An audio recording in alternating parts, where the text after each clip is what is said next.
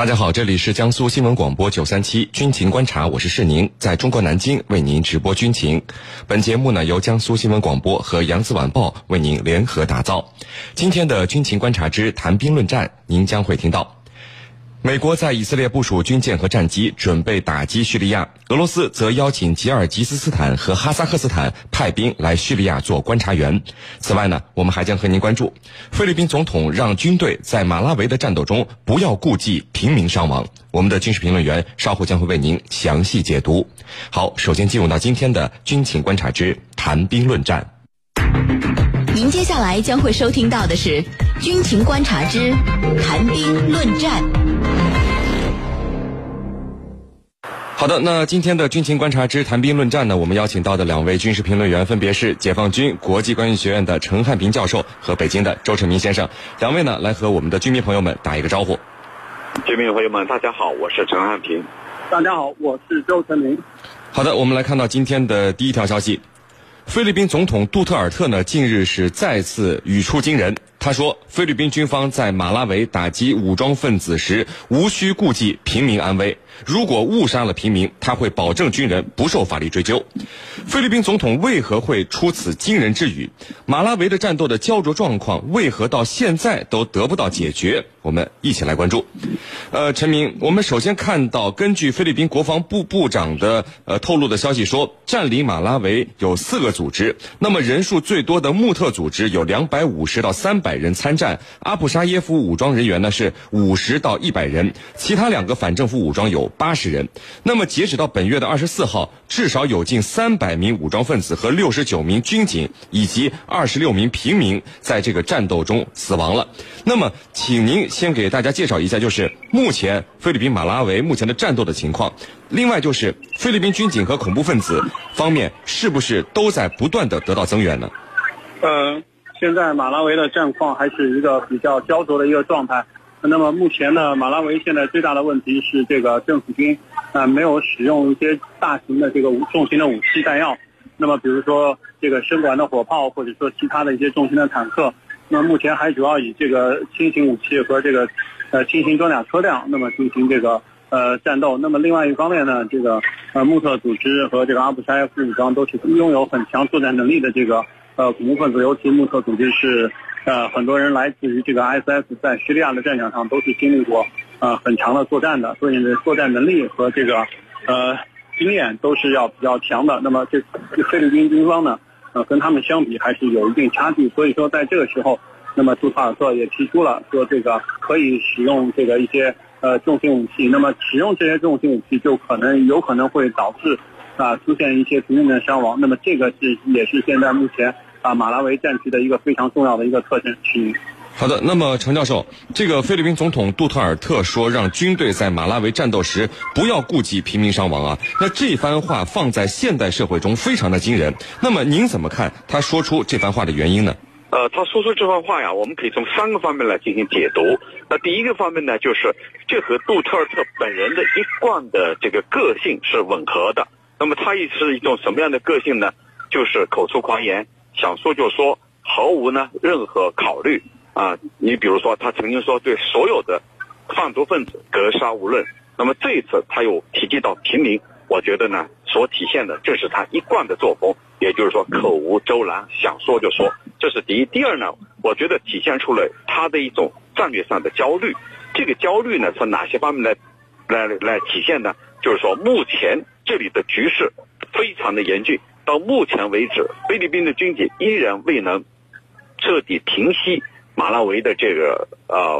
行动，那么这里头就体现出他非常的焦虑。那么到目前为止，依然无法平息局势，那么和军警的这种自身的努力、武器装备，还有其他方面的都有密切的关系。所以呢，所体现出来的是他一种非常的焦虑啊，没有办法了，就是说没有任何其他的办法，那只能是以这样的方式来进行。那么第三个呢，所体现出来是什么呢？我觉得所体现出来的就是他要对恐怖分子，或者说对其他的包庇恐怖分子的当地的民众一种震慑，就是说不管怎么样，我会连你们也一同消灭。我觉得所体现出来的就是他要达到的一个目的，就是要震慑所有包庇恐怖分子的那些外围的民众。我觉得这里头三个方面的这个解读啊，是比较现实的。那么我觉得最重要的还是体现出来的是这个杜特尔特本人一种这个比较无奈的啊，面对这种反恐很严峻的形势的一种无奈的选择。主持人，好的。那么陈明，我们看到在这个菲律宾总统告诉军队作战时不用顾及平民伤亡以后，您觉得马拉维的战斗会不会出现新的变化？菲律宾军警会采取什么新的作战方式吗？请您给我们分析一下。我觉得这个战局会越来越这个残酷，因为我们知道这个穆特组织为主的这些这个反政府武装，那么在叙利亚面对这个美俄叙利亚这种空军的优势的轰炸，甚至是面临这个叙利亚政府军这个机枪部队的进攻，尚且有一战能力。那么从这个角度来讲，菲律宾军队目前即便是使用了一些重型的火炮或者装甲车辆，那么和叙利亚战场战况来讲还是有差距的。从这个角度来讲，我觉得即使是这个这个杜特尔特下令菲律宾军警使用重型武器，那么也不见得能在战场上得到多大的便宜，因为这些恐怖分子都是非常凶残的，那么在叙利亚战场上都是见过世面的。那么这个和这个娇生惯养的这个菲律宾的这个军警来比，还是有比较大的差距的。至少说这个在战场上经验要丰富得多。所以说，我觉得未来马拉维的战局依然会陷入一个苦战，而且从这个菲律宾现在的这个梅兰劳岛的局势来讲，菲律宾政府在整个这个梅兰劳岛西部以及是整个对整个摩洛人。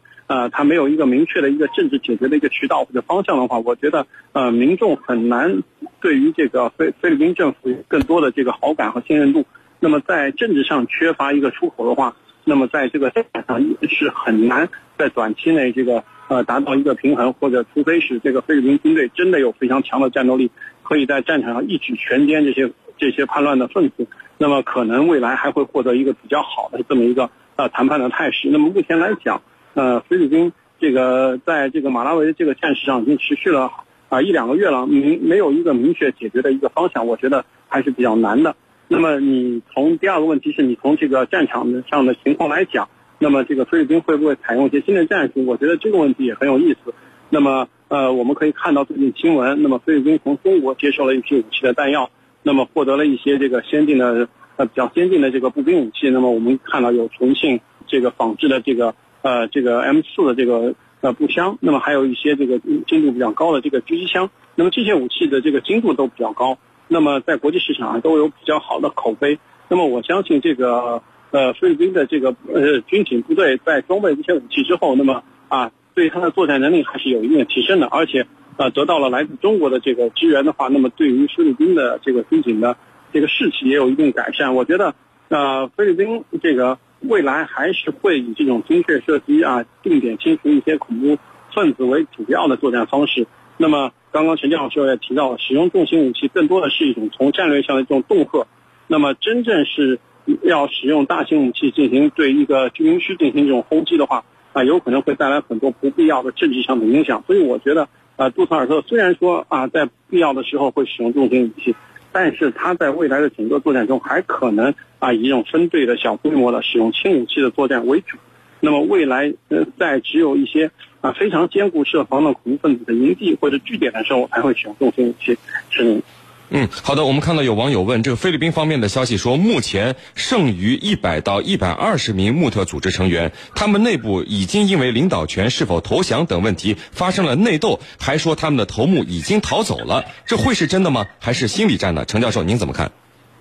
我觉得这样的可能是不能被排除的，因为长期处于这种打压和高压态势之下，那么他们之间肯定会发生一些内讧，比如说未来到底是投降还是继续抵抗下去，那么肯定会出现分歧。那么现在的问题是，这样的可能是存在的，那么是不是就已经发生了呢？我觉得还没有。为什么还没有发生？假如发生了会怎么样？那么假如发生了，按照杜特尔特的性格，他的个性，那么他一定会大肆宣扬，我们取得了反恐的胜利，我们取得了非常漂亮的赢得了一场漂亮的战争，他一定会这样去宣传。那么我们现在没有看到这样的宣传，那很显然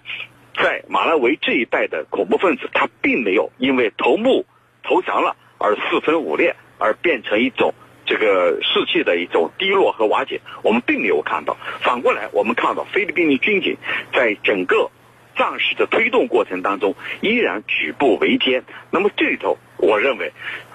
这个心理战和舆论战的可能性是最大的。刚才陈明也提到了，菲律宾的军警呢，它是不堪重用的。那么在这种背景下，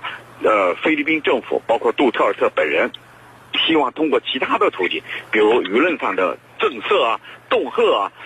通过这种非战争手段，能够迫使。啊，包括我们刚才提到的这种它内部出现分裂了这种说法，就是通过这样的一种非战争行为和手段来使这个恐怖分子呢处于一种劣势，同时呢也使更多的民众一定会取得这场战争的胜利。所以呢，更多的角度、更多的分析，我认为就是心理战，否则的话，按照杜特尔特的个性，那一定会全面大肆的宣传他所取得的战争的胜利。我们日后也可以来作为一个评判。那么一旦菲律宾真正收复了马拉维，全歼了所有的恐怖分子党，我们来看一看他会怎么样，有一个怎样的举动。我认为他一定会大肆宣扬，来彰显他所取得的这场战役的胜利，我觉得这是肯定的。主持人，好的，那各位不要走开，接下来呢是半点广告时间，在简短的半点广告之后，我们将和两位军事评论员一起来和大家聊到今天军情观察之谈兵论战的另一个话题。